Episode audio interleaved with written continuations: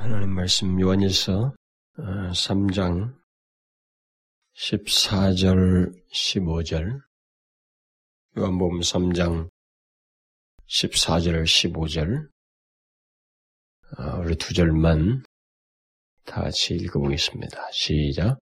우리가 형제를 사랑함으로 사망에서 옮겨 생명으로 들어간 줄을 알거니와 사랑치 아니하는 자는 사망에 거하느니라. 그 형제를 미워하는 자마다 살인하는 자니 살인하는 자마다 영생이 그 속에 거하지 아니하는 것을 너희가 아는 바라. 이 3장 11절부터 18절까지가 이게 어, 또 다른 한 단락을 이룬다고 어, 지난번에 말씀을 드렸어요. 근데 이 단락에서는 그리스도인들에게 있는 그 형제 사랑에 대해서 적용적으로 어, 말을 해주고 있다고 했습니다. 네, 그 중에서 우리가 지난번에는 첫 번째 그 단락의 첫 번째 내용으로서 그 11절부터 13절을 중심으로 해서 가인, 이 가인을 원형으로 한 이 세상의 그 미움에 대해서, 그 미움과 증오에 대해서 살펴보았습니다.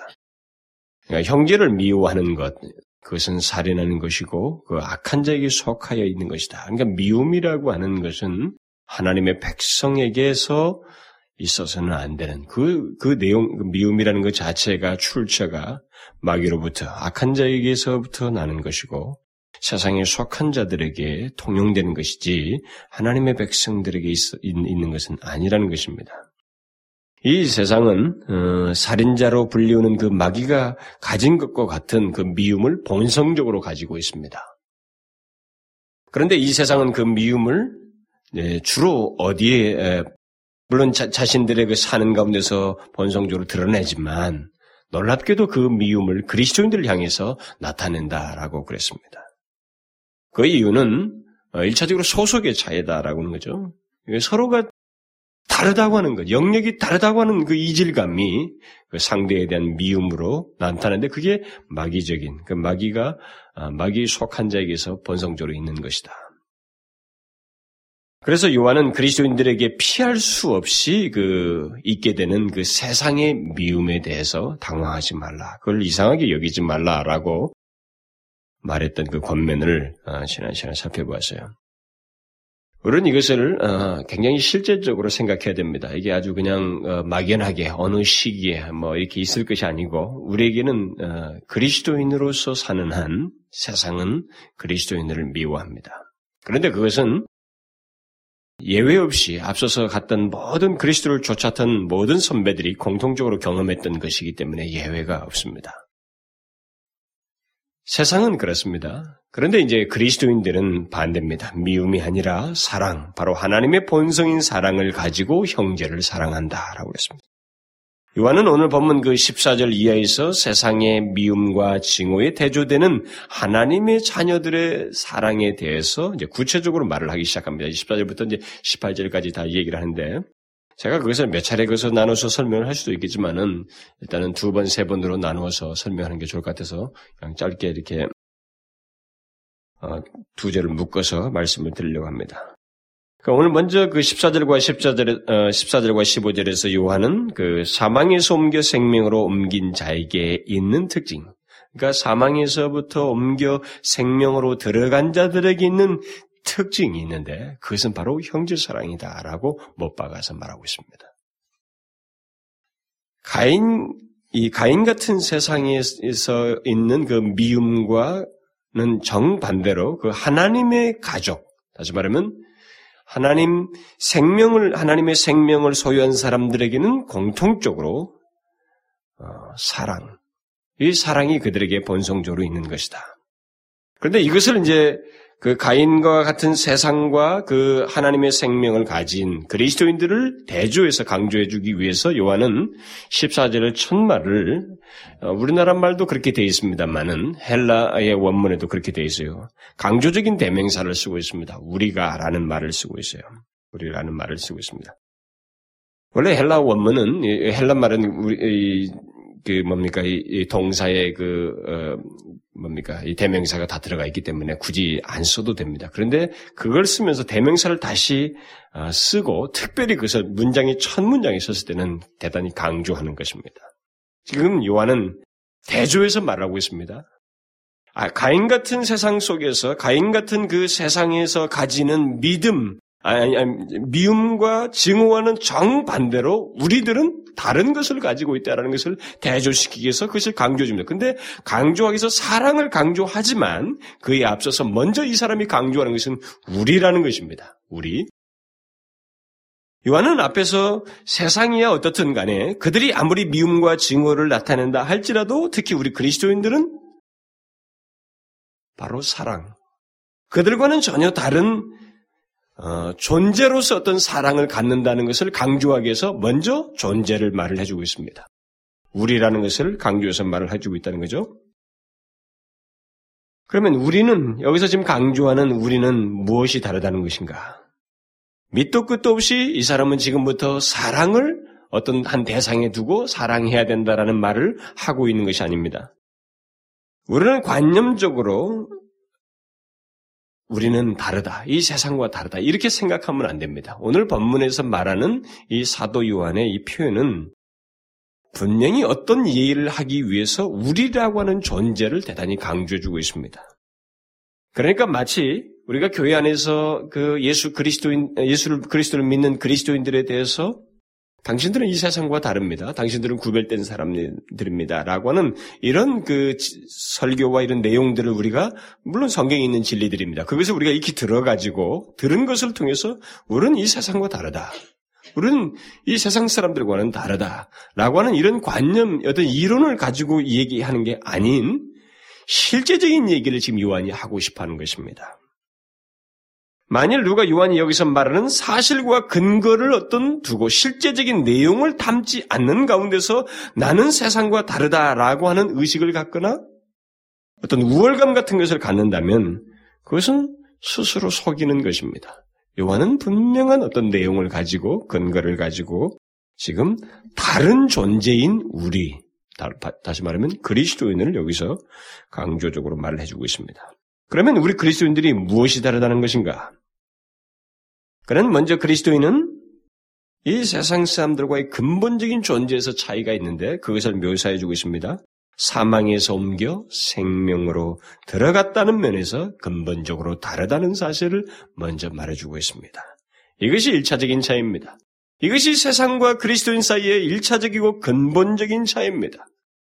요한은 본문에서 사랑에 대해서 말을 하지만 어떤 그것이 지금 시금석이라고 하는 것은 말을 하지만 그에 앞서서 형제를 사랑할 수 있는 사람은 어떤 사람인가라는 것을 먼저 강조해 주고 있다는 것을 우리가 놓치지 말아야 됩니다.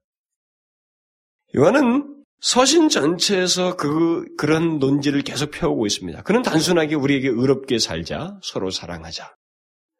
그리스도인, 뭐, 그냥, 너희들의 삶을 이런, 이런, 이런 모습으로 저들과 다르게 이런 식으로 살자. 이런 행동 권면을 하고 있지 않습니다.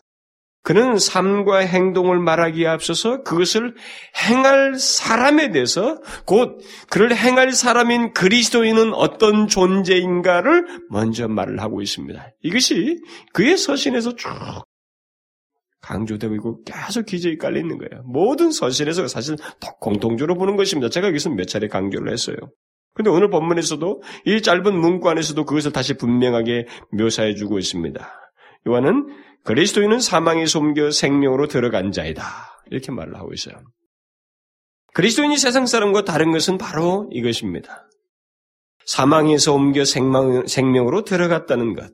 이것을 다른 식으로 말하면 그리스도인이 아닌 사람은 반대로 얘기하자면 사망에서 옮겨지지 않았다는 것입니다.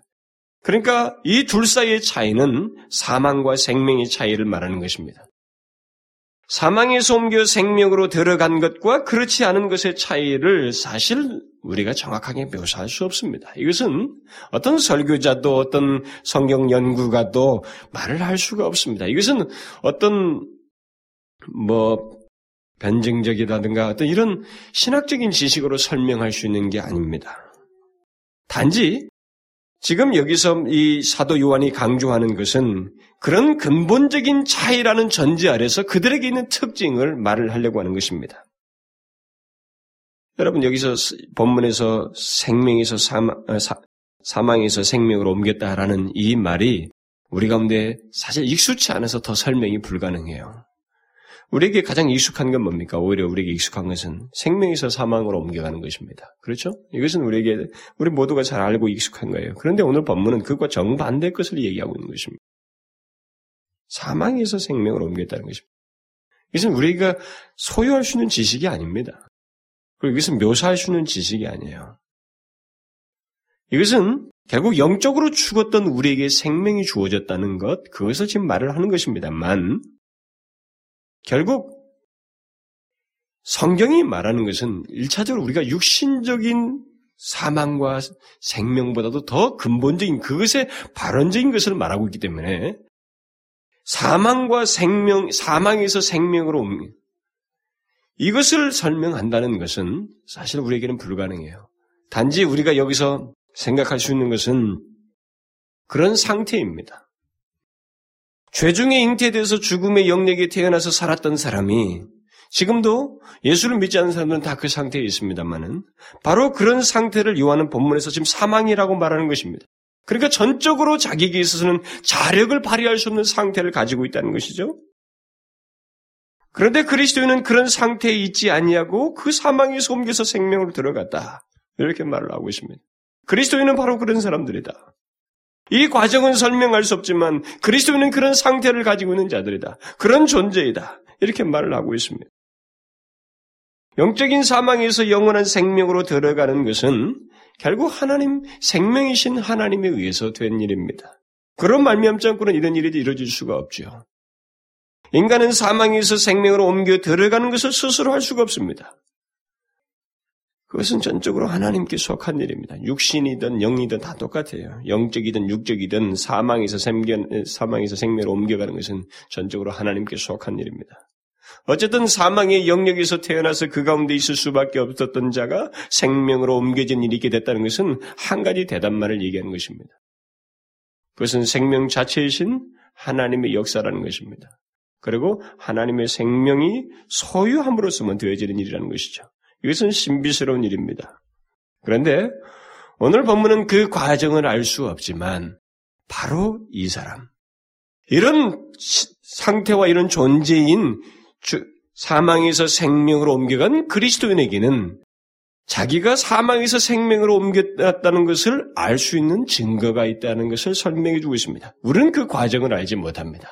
어떻게 사망에서 생명으로 올라간지를 알 지 못하지만 하나님의 생명을 소유하고 있다는 것, 사망에서 옮겨 영원한 생명으로 들어갔다는 것은 우리가 알 수 있다는 것입니다.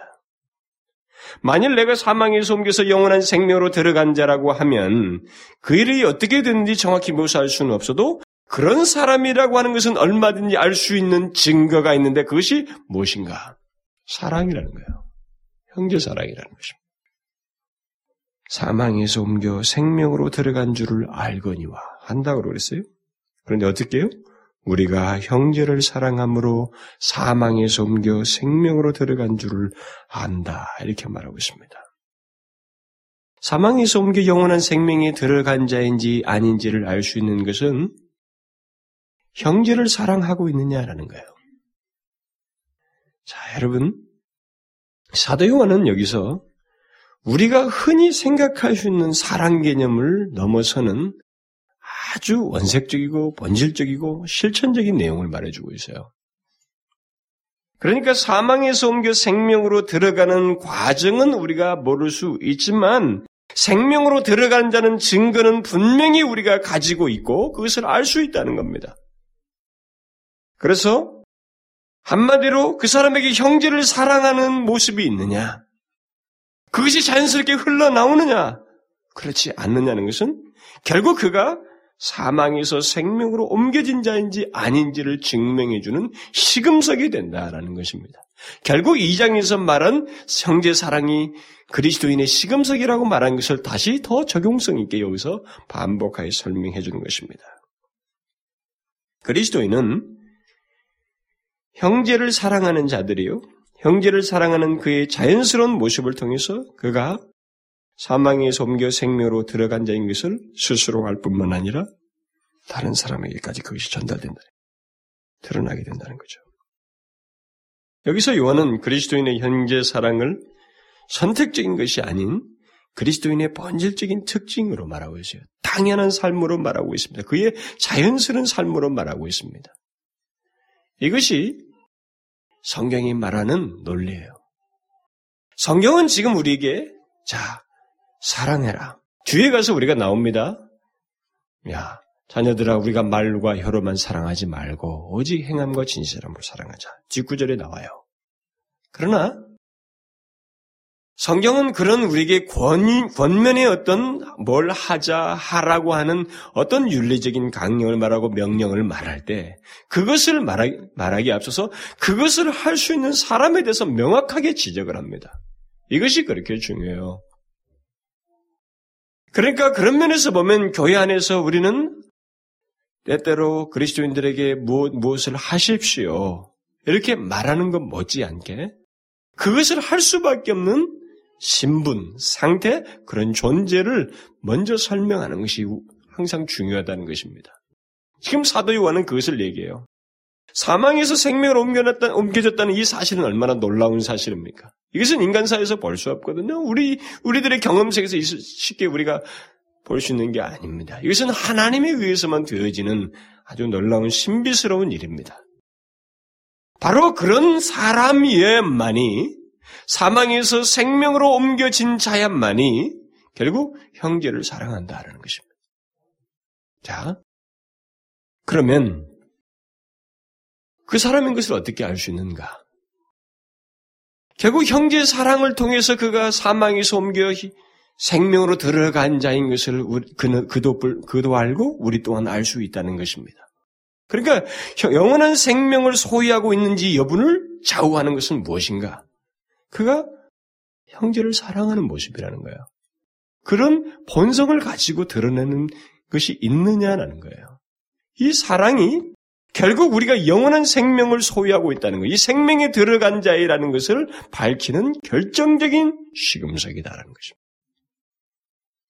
그러니까 우리는 여기서 지금 이 요한이 말하는 이 사랑에 대해서 우리가 이 세상에서 배워온 그런 사랑 개념을 넘어서서 이것은 행위이기 전에 존재와 결탁된 그리고 이 출처가 하나님이라고 하는 이 사실을 먼저 이해하고 있어야 됩니다. 그런 맥락에서 우리에게 사랑할 것을 권면하고 사랑이 나타난다고 말하고 있다는 사실을 기억해야 됩니다.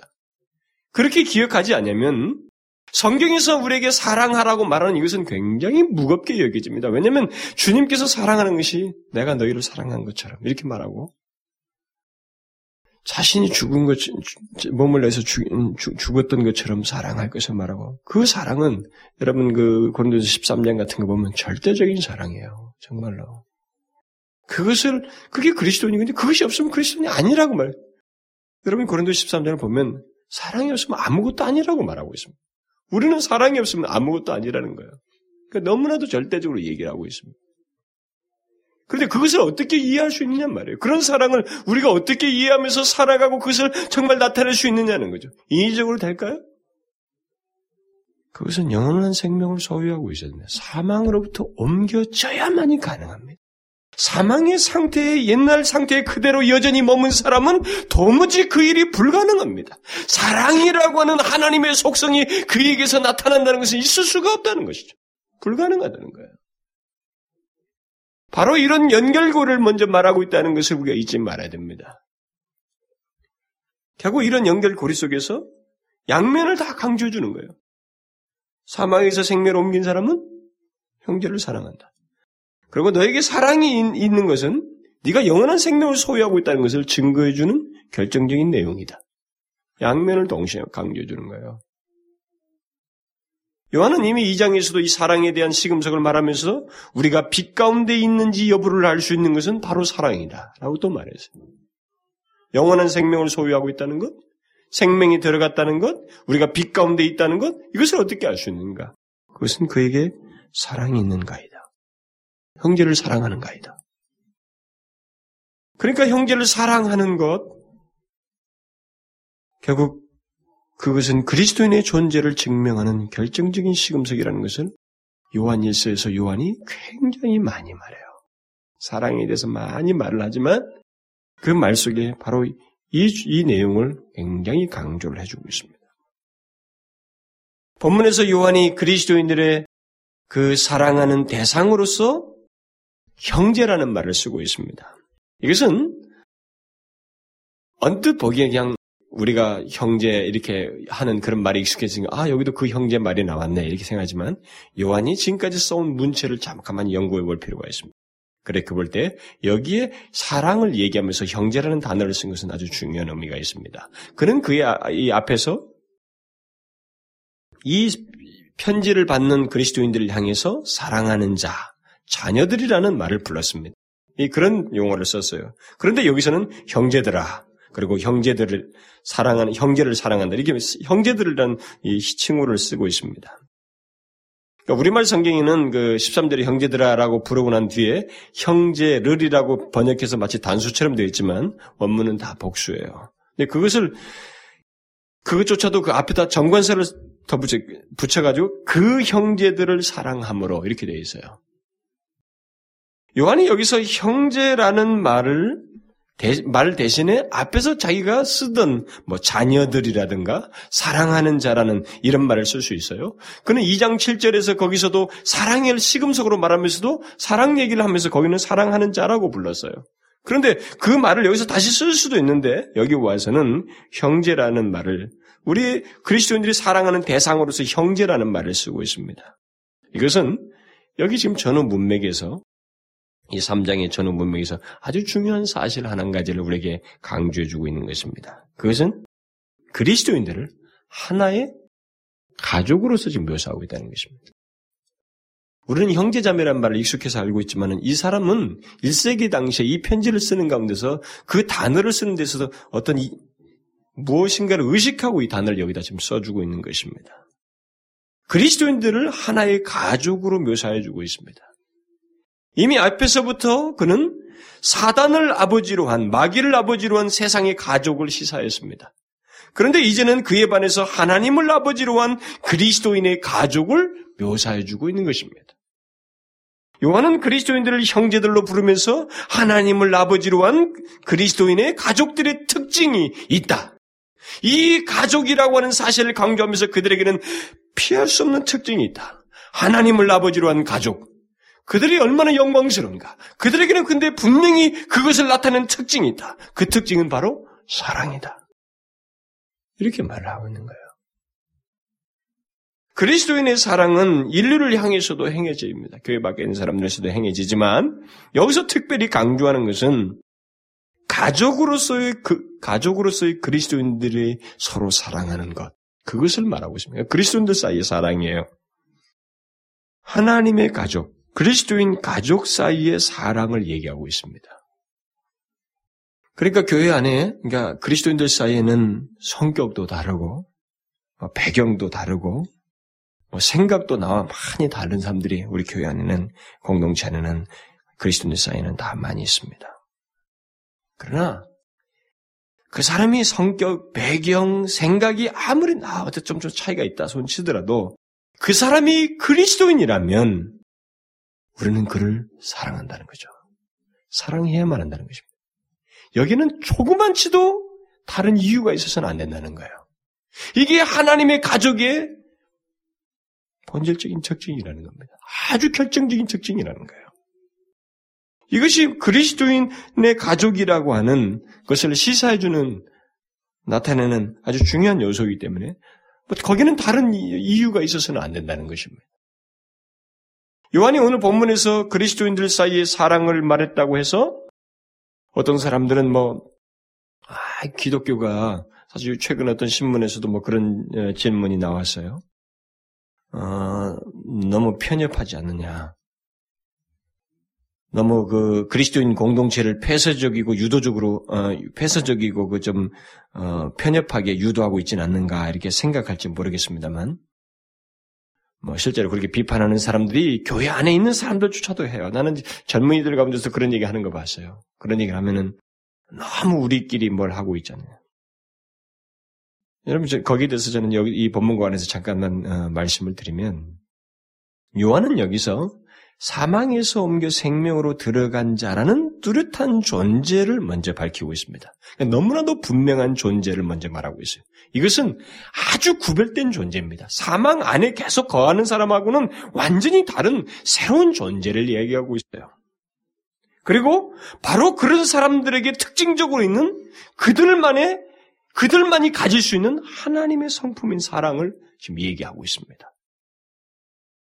그러니까 생명에 들어와서 생명에 이 생명으로 들어와서 영, 알게 되고 갖게 된 그 처음 사랑 이전에는 전혀 가져보지 못했던 새로운 사랑을 지금 먼저 여기서 얘기를 하고 있습니다. 그것을 우리가 먼저 염두에 둘 필요가 있어요.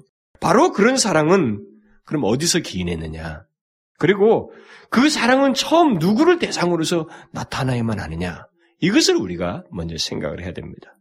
사람들이 기독교 안에서 성경이 말하는 사랑이 너무 자기들만의 사랑이라고 생각을 하지만 이것은 굉장히 중요한 내용을 담고 있는 것입니다. 그리스도인의 사랑은 그의 아버지 대신 하나님으로부터 기인한 것입니다. 그리고 그 사랑을 나타내는 그가 그 사랑을 소유하게 되어서 그 사랑을 알고 처음 나타나는 대상은 바로 하나님의 가족입니다. 하나님의 사랑을 알자마자 그가 거기서 처음 밖으로 나타, 밖에 있는 대상, 세상에 있는 사람들을 어두운 가운데 있는 사람들을 사망 안에 거하고 있는 사람에게 발휘하지 못해요. 그것은 마치 갓난아이가 태어나서 그 부모 품에서 먼저 교제를 하듯이 그리스도인의 사랑은 그리스도의 사랑을 처음 발휘하는 대상은 그 가족입니다. 지금 그것을 얘기하고 있는 거예요. 그리스도인의 사랑은 1차적으로 가족 사랑이라는 것입니다. 그런데 만일 그리스도인이라고 하면서 또 하나님의 자녀라고 하면서 이 가족 안에서의 사랑을 알지 못하거나 나타낼 줄 모른다면 그는 사실상 그리스도인의 가족이 아니라는 것입니다. 그리스도인의 가족은 가족 안에서 사랑할 줄 알아야 하고 가족 안에서 사랑 사랑을 자기 삶의 어떤 결정적인 그냥 자연스러운 내용으로 가지고 있어야 한다는 것입니다. 만일 그것을 할 줄 모른다면 그것은 가족이 아니에요. 이방인이 지금 그 가족 그룹 안에 들어와 있는 것입니다. 외인이 그 가족 안에 들어와 있는 것이다라는 것이죠. 바로 그런 논지입니다. 지금 이 본문은. 그러니까 여러분들은 그것을 염두에 둘 필요가 있어요. 그리스도인의 가족에 대해서는 사랑하지 않으면서 세상에 이런저런 사람들을 사랑하자고 하는 문제를 교회 안에 어떤 사람들이 말한다면 사실 그것은 굉장히 옳아 보이고 그 사람이 상당히 그 참 사랑도 많아 보이고 괜찮아 보이지만 근데 그것은 위선입니다. 그 사람은 지금 그리스도인의 사랑을 알지 못하고 있어요. 그것은 그리스도의 사랑을 실천해보지 못한 사람의 말입니다. 요한이 여기서 그리스도인의 가족 사랑을 우선적으로 말하는 것은 사실상 사망에서 생명으로 옮겨서 들어간 자들이 나타낼 사랑이 편협하거나 폐쇄적인 것이 아니라 오히려 그것은 일차적으로 가족 안에서 실행됨으로써만이 이 사랑은 발휘되어지는 것이고 결국 뒤이어서 밖으로까지 나타날 수 있다는 것을 시사하고 있는 것입니다. 이 부분에서 우리가 위선적인 생각을 해서는 안 됩니다. 어떤 사람들은 가족 안에서 사랑을 실행해 보지도 않으면서 밖에서 밖에서의 사랑이 어, 밖에서 밖을 향한 어떤 사랑이 있네 없네 이런 얘기를 하는 것은 성경이 말한 근본적으로 그리스도인들에게 있어야 하는 사랑을 말한 것이 돼서 그들은 오해하고 있고 바르게 실행하고 있지 않다는 것을 말해줍니다. 여기서 전제하고 있는 것은 그리스도인의 사랑은 하나님에게서 나온 사랑이라는 것, 그리고 그가 말하는 사랑은 모두 하나님의 성품으로서 그의 가족 안에서 자연스럽게 거침없이 무슨 제한 없이 발휘된다는 겁니다. 여러분 가족 사이에 가족 사이에는 이 사랑이라고 하는 전제는 정말로 우리가 산술적으로 계산할 수 없이 자연스럽게 흘러나오는 것입니다. 여러분 성장하면서 보십시오. 여기에는 편견도 없습니다. 그러나 다른 사람이 우리 가족에서 그 사람에게 이런 가족처럼 대하는 것은 우리에게 익숙치 않습니다. 그와 마찬가지예요. 먼저 가족 안에서 이것이 실행된다고 하는 사실을 말을 해주고 있습니다. 그렇다면 그리스도인의 가족 사랑을 먼저 강조하는 것은 하나님의 사랑을 세상으로까지 바르게 나타낼 수 있는 사람은 결국 어떤 사람이냐? 결국 그것까지 여기서 시사해주고 있다고 저는 맞아요. 가족 사랑을 할 줄 아는 사람이 결국 밖에 있는 사람까지 사랑할 줄 알아요. 사랑할 수 있습니다. 여러분, 주님도 그랬잖아요. 원수를 사랑하라고. 그런 말씀 하셨어요. 주님까지도.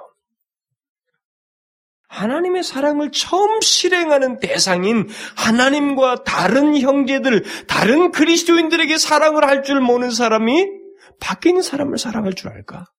그리스도인의 그 하나님의 성품의 사랑을 밖에 있는 사람에게까지 드러낼 줄 알까요? 여기서 난센스라는 논리적으로 맞지 않다는 겁니다. 주님은 그리스도인의 사랑을 오직 그리스도인에게만 나타낸다. 이렇게 못 박지는 않으셨어요. 오히려 주님은 원수까지도 사랑하라고 하셨습니다. 그리스도인의 사랑은 결국 그렇게까지 나아가야 됩니다. 원수까지 사랑해야 돼요.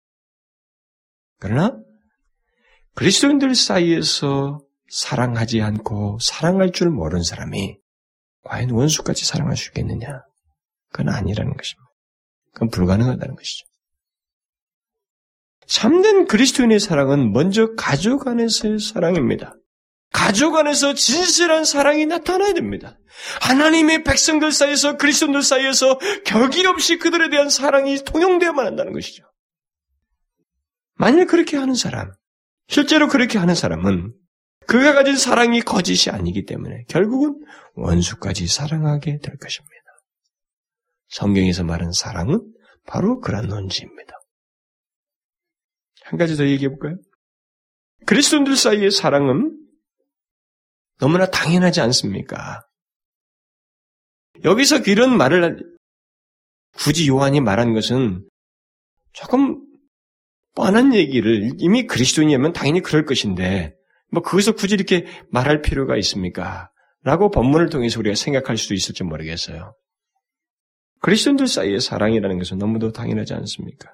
그것을 시금석으로 말을 했다는 것은 이상하지 않습니까? 라고 생각할지 모르겠습니다만, 여러분, 그렇게도 당연하다고 하는 사랑이 성경이 그리스도인들을 가리켜서 그리스도인의 존재로 특징으로서 그리스도인에게 있어서 나타낼 최고의 열매, 가장 첫 번째 열매, 성령의 열매 중도 가장 첫 번째 열매 사랑을 얘기했는데 첫 번째 것으로서 사랑을 성경이 그렇게도 많이 얘기하는데 바로 그렇게도 당연한 사랑이 오늘날 교회 안에서 어떻게 나타나는가 보십시오. 실제를 한번 보십시오. 요한이 이 서신에서 그리스도인들의 형제 사랑을 시금석으로 말한 것은 결국 두 가지 의미가 있다고 저는 봐져요. 하나는 그리스도인에겐 형제 사랑이 반드시 있다. 존재의 특징이다. 그에게 있는 피할 수 없는 본질적인 특징이다라는 사실을 증거해 준과 동시에 또 다른 하나는 형제를 사랑할 줄 모르는 교회 안에 어떤 사람들을 시사하거나 그거 그런 태도를 경계하기 위해서 말하고 있다고 믿습니다. 결국 요한 당시에도 교회로부터 나간 사람들이 있었어요. 미워하면서 사랑치 않냐고 그런 것을 알지 못하는 그런 사람들이 있었습니다. 그런 부류의 사람들이 얼마든지 있을 수 있다는 거죠. 오늘날 우리들의 교회를 보면 더더욱 이것을 잘 알 수 있습니다. 우리들의 교회를 보면 그리스도인들의 가족 사랑을 제대로 하지 못하고 있다고 하는 실상을 우리가 굉장히 드립니다. 정말 우리 한국 교회는 굉장히 심해요. 이 부분에 있어서. 굉장히 심합니다. 교회 안에 보면 얼마나 꼬인 관계가 많아요. 그러나 여러분, 우리가 이 본문에서 분명한 것을 오늘 배워야 됩니다. 이유가 어떻든, 또 그 관계가 얼마나 특이한 관계이든, 그 사람이 그리스도인이라는 사실 때문에 당신이 그리스도인이라면 반드시 사랑해야만 한다는 것입니다. 이것을 명심해야 됩니다. 성경은 여기서 아주 분명한 것을 못 박아서 말하고 있습니다. 내가 저 사람을 잘 사랑할 수가 없어요. 우리들은 이런저런 이유를 얼마든 댈수 있습니다. 실제로 많이 됩니다. 교회 안에 가보면. 좋습니다. 이유가 어떻든. 저, 이 관계 속에서는 절대 사랑할 수가 없어요. 어떤 관계든, 어떤 이유든, 어떤 상황이든, 그 사람이 그리스도인이면 우리는 이유를 불문하고 사랑해야 됩니다. 내가 그리스도인이면 아니 사랑하게 되어 있습니다. 그게 요한의 선언이에요. 사망에서 생명으로 옮긴 것을 어떻게 할 수 있느냐? 그것은 그가 그를 그리스도인 다른 형제를 다른 그리스도인을 사랑하는 것을 통해서 알 수 있다. 이렇게 못 받고 말하고 있어요. 우리는 여기에 대해서 다른 궁색한 얘기를 할 필요가 없습니다. 이런저런 핑계거를 말할 필요가 없어요. 그 사람의 얘기를 다 들으면 그것이 맞아 보여요. 또 참 힘들어 보입니다. 그러나 여러분, 사도 요한은 여러 가지, 여러 케이스를 여기다 어, 설명한 다음에 이런 말을 하고 있지 않아요. 그냥 말하고 있습니다. 인간은 다 똑같아요.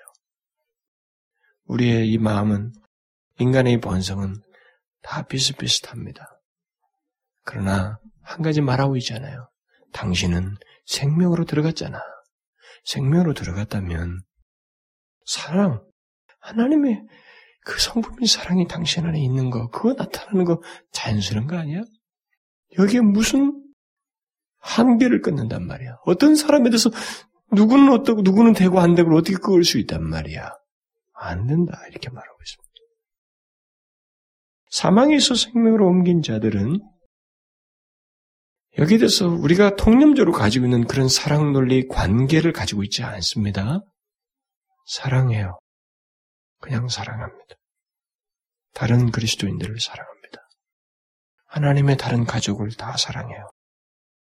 스펄전 목사는 그리스도인의 그 서로 사랑에 대해서 그의 성도들에게 이렇게 권면했어요. 만일 우리가 하나님의 백성을 하나님의 백성이기 때문에 하나님의 백성으로 사랑한다면 그것은 사망에서 옮겨 생명으로 들어간 특징이 됩니다. 여러분은 그리스도를 위해서 그들을 사랑하는 것입니까? 여러분은 스스로 이렇게 말하겠습니까? 저 사람은 그리스도의 백성이다. 저 사람은 그리스도의 십자가를 지는 사람의 하나이다. 저 사람은 하나님의 자녀들 중에 하나이다. 그러므로 내가 그를 사랑하고 그의 무리를 사랑한다. 이렇게 말한다면 그것은 곧 여러분이 이 세상에 속하지 않았다는 증거입니다. 만일 여러분이 세상에 속하였더라면 세상을 사랑했을 것입니다. 그러나 그리스도께 속함으로 여러분은 그리스도께 속한 자를 사랑하고 여러분은 그리스도를 위하여 그들을 사랑할 것입니다. 그러니까 그리스도인이 다른 형제들을 사랑하는 것은 너무도 당연하고 자연스럽다는 거예요. 이것이 하나님의 가족, 그리스도인의 가족 모두에게 있는 특징이라는 것입니다. 만일 그리스도인이라고 하면서 다른 그리스도인을 사랑하지 않는다는 것은 있을 수가 없다는 것입니다. 만일 그리스도인이라고 하면서 다른 영적 가족들을 사랑하지 않는다면 그는 아예 사망에서 옮겨 생명으로 들어간 자가 아니라는 것입니다. 하나님의 가족이 아니라는 것입니다. 그는 스스로 속고 있는 것이라는 거죠. 그래서 요한은 그 뒤에서 바로 그것을 설명해 주고 있습니다. 형제를 사랑치 아니하는 자는 뭐예요? 사망에 거하는 생명과 상관이 없어요. 형제를 사랑치 아니하는 자는 여전히 사망에 거하고 있다라고 말하고 있습니다. 그는 생명과 상관이 없습니다. 하나님의 생명을 알지 못하여 영원한 생명을 그는 전혀 알지 못하고 있는 것입니다.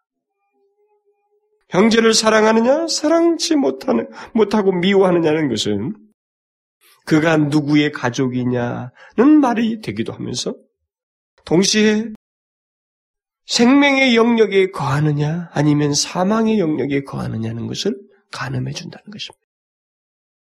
사랑치 아니하는 자는 사망에 거하고 있는 것입니다. 그는 하나님의 가족이 아니라 마귀의 가족이라는. 사망의 가족이라는 사망. 여러분 이 같은 명확한 설명과 적용을 우리는 비켜나가서는 안 됩니다. 우리가 그리스도인이라면 사랑은 우리의 본성입니다. 그것이 없으면 그는 소속이 다른 사람입니다. 사망에서 벗어나 생명으로 들어가는 자들에게서 사랑을 볼 수 없다는 것은 있을 수가 없다는 거예요. 영원한 생명 가운데 거하는 자들은 자연스러운 사랑으로, 그러니까 사랑을 이렇게 자연스럽게 나타내는 것.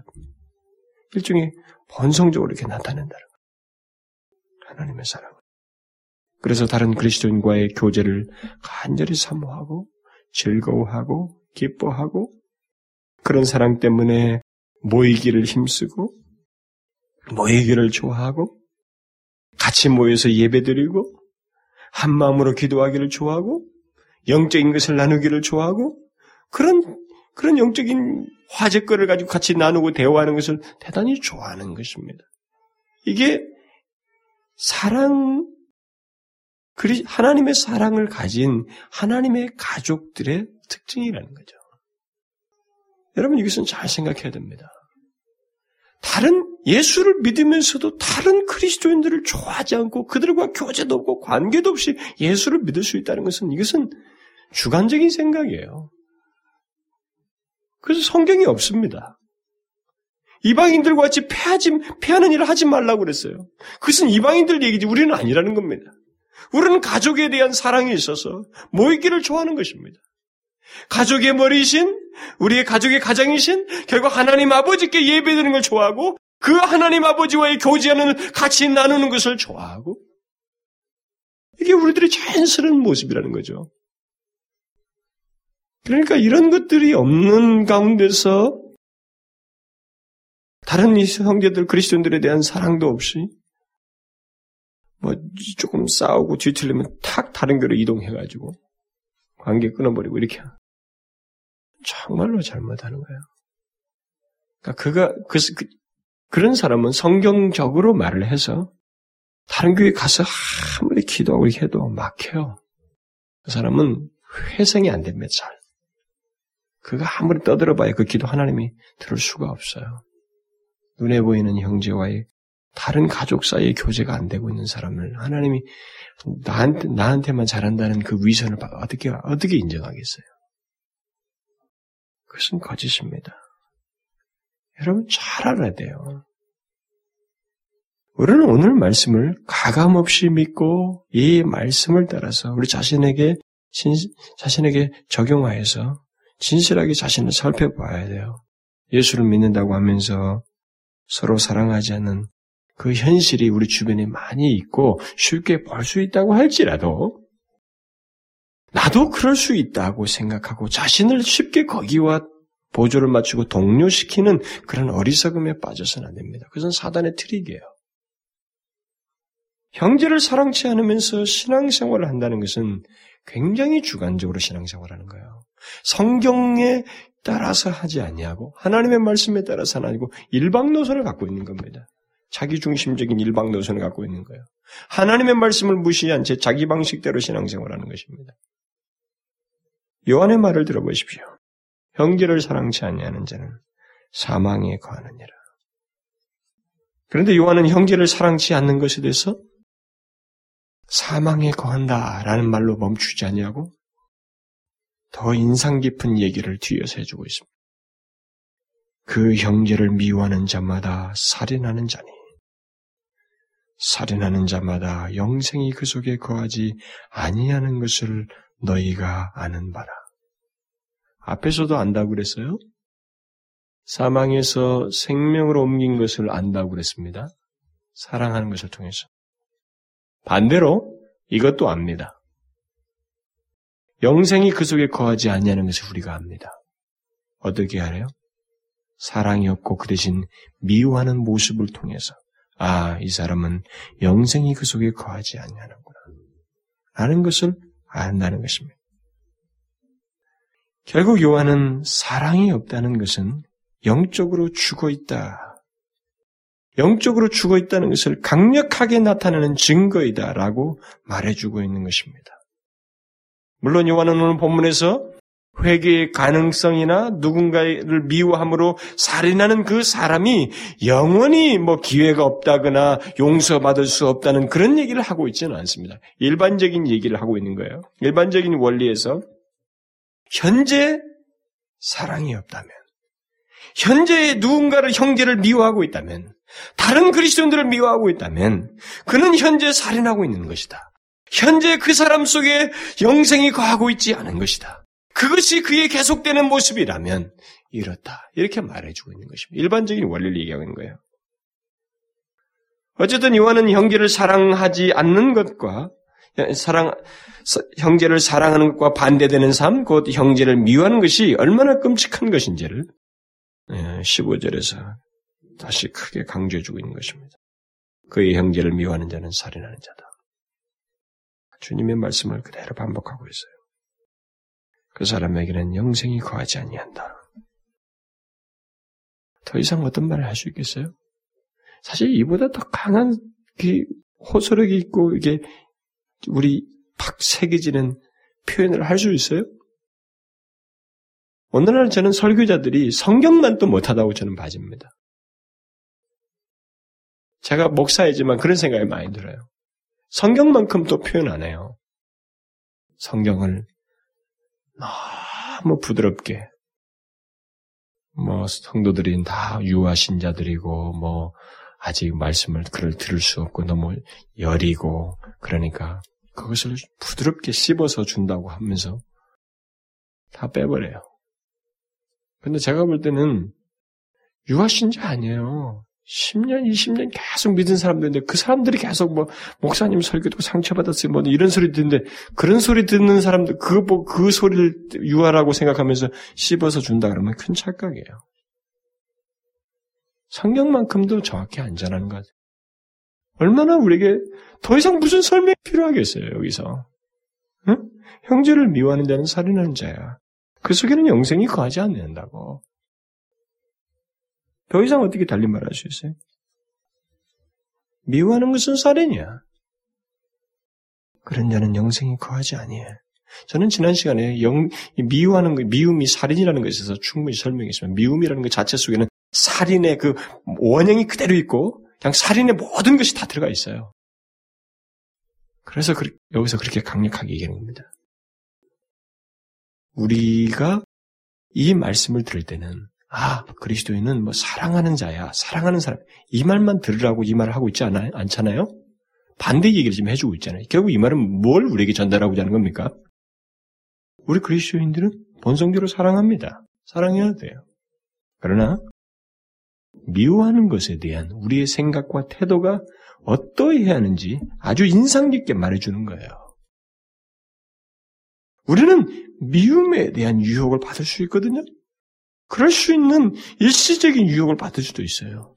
그런데 그 일시적인 유혹조차도 우리는 아주 심각하게 생각해야 된다는 겁니다. 살인이에요.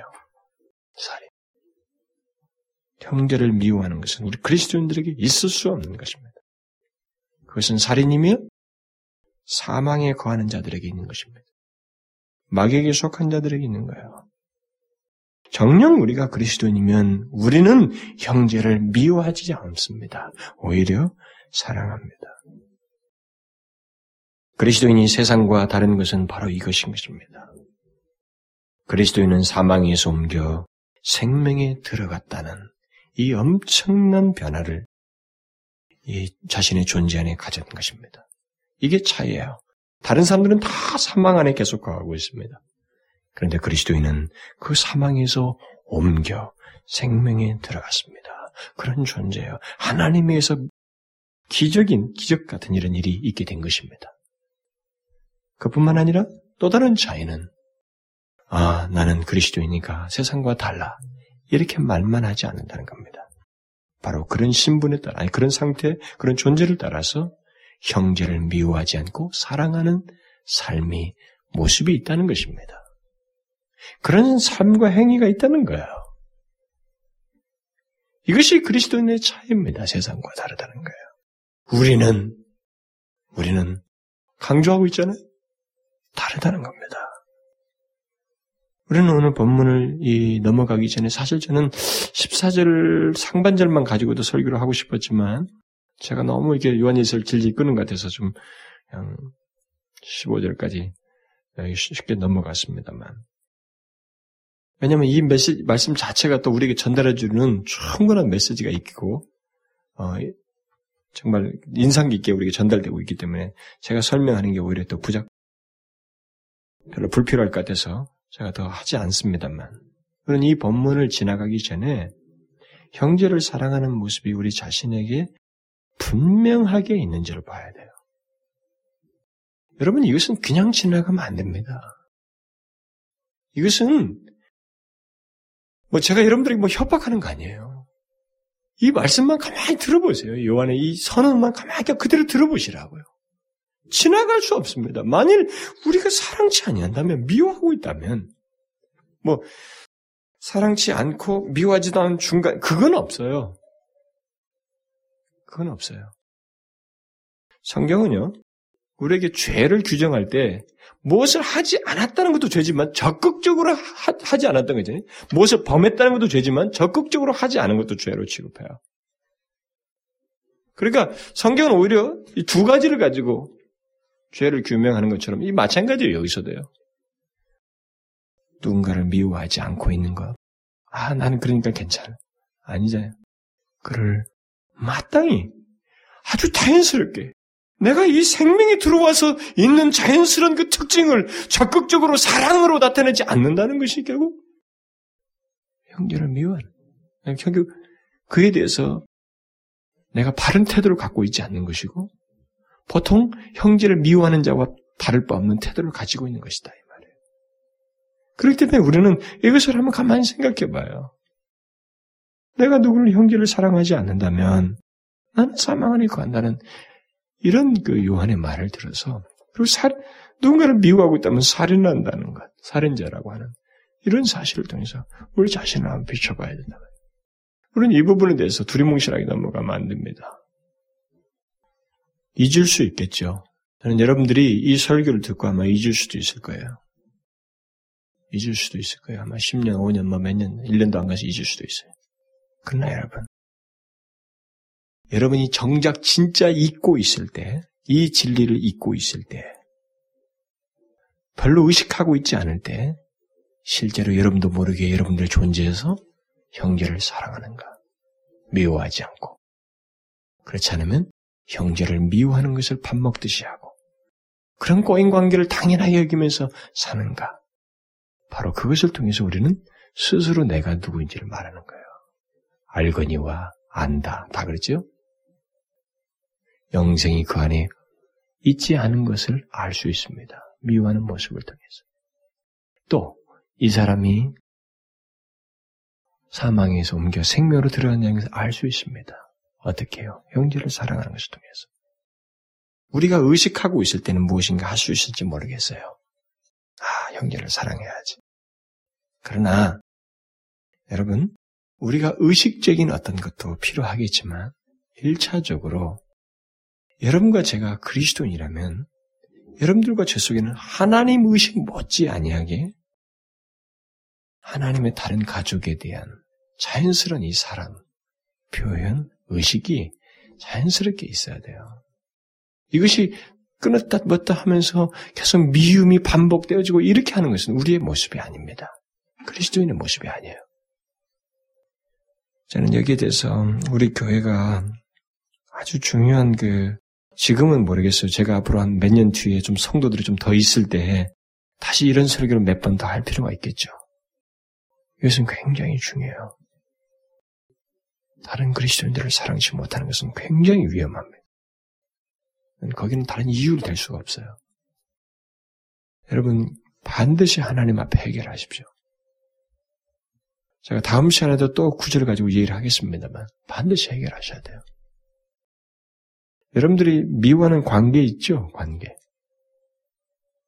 어떤 절대 이것 때문에 뭐, 저 사람을 사랑할 수 없다는 어떤 그런 것들 있죠. 여러분, 그것은 허용되어서는 안 됩니다. 오직 우리는 그가 하나님의 가족이라는 것, 그리스도인이라는 이유 때문에 모든 조건을 다 제거하고 그를 사랑해야 됩니다. 그가 사망에서 생명으로 옮긴 자입니다. 사망으로 생명에서 옮겼다는 것은 증거를 나타내고 있는 것입니다. 그러므로 여러분, 절대로 두선 안 돼요. 앞으로도 우리는 어떤 관계에서 그 뒤틀린 관계를 두어서는 안 됩니다. 미워하는 관계를 두어서는 안 돼요. 화해를 해야 돼. 연약해서 혹시라도 우리가 그에 대한 반감을 갖고 좋지 않은 태도를 가졌으면 화해해야 됩니다. 그게 가족의 특성이에요.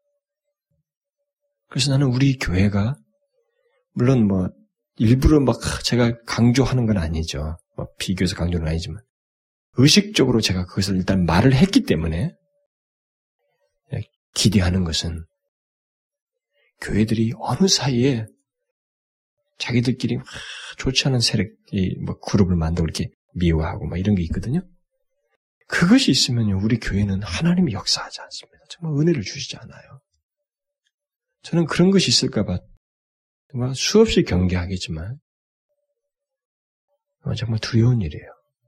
안 됩니다. 인간 집단이기 때문에 완전한 교회가 아니기 때문에 설사 다른 지체를 미워하는 자가 있을 수 있습니다. 있을 수는 있어요. 그러나 우리는 모르기 때문에 그것을 누군가 그리스도인인 사람들이, 그리스도인들이 그것을 해결해야 돼요. 만약 그것을 해결치 않냐고 계속 미워하는 사람이 있다면 그 사람은 이 예배당 안에 있지만 사망에 거하는 자입니다. 넌 크리스천이에요. 그 사람은 그리스도인 아닙니다. 하나님의 사랑이 그 속에 없습니다. 그건 확실합니다. 잊지 말아야 돼요. 오늘 법문만큼 더 강하게 어디 있어요? 미워하면 너는 살인자야. 영생이 네 안에 없어. 너는 사망에 거하고 있는 거야. 더 이상 무슨 말이 필요 있겠어요? 우리는 명심해야 됩니다. 앞으로도 이것은 굉장히 경계해야 돼요. 내가 그리스도인이라는 증거는 사랑한다는 것이거든요. 미움 대신 우리는 사랑을 드러내야 됩니다. 우리 사이에. 우리 사이에서 그 사랑을 진실하게 드러내는 사람이 결국 밖에 있는 사람도 사랑할 수 있습니다. 원수까지 사랑할 수 있어요. 이걸 잊지 마십시오. 기도합시다. 하나님 아버지, 하나님은 저희들을 아무 조건 없이 사랑해 주셨습니다. 그리고 우리로 하여금 사랑할 줄 모르는 우리로 하여금 하나님처럼 사랑하는 것을 누군가를 사랑할 수 있도록 하나님 자신의 사랑을 우리들에게 주셨습니다.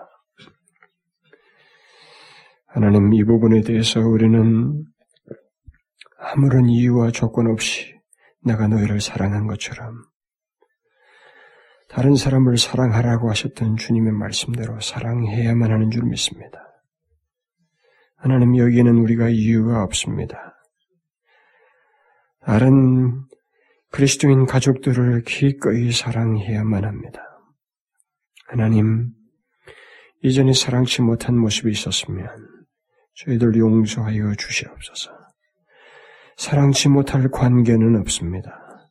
사랑치 못할 이유는 없습니다. 다른 그리스도인들을 기꺼이 사랑하고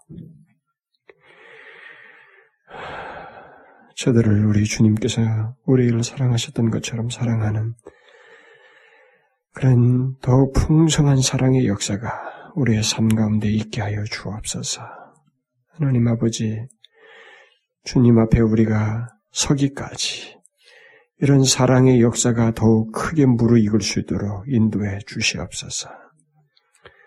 하나님 미워함으로 살인하는 일을 하나님 우리 일생 중에 한 번이라도 범치 않도록 하나님 저희들을 지키시고 도와주시옵소서. 예수 그리스도의 이름으로 기도하옵나이다. 아멘.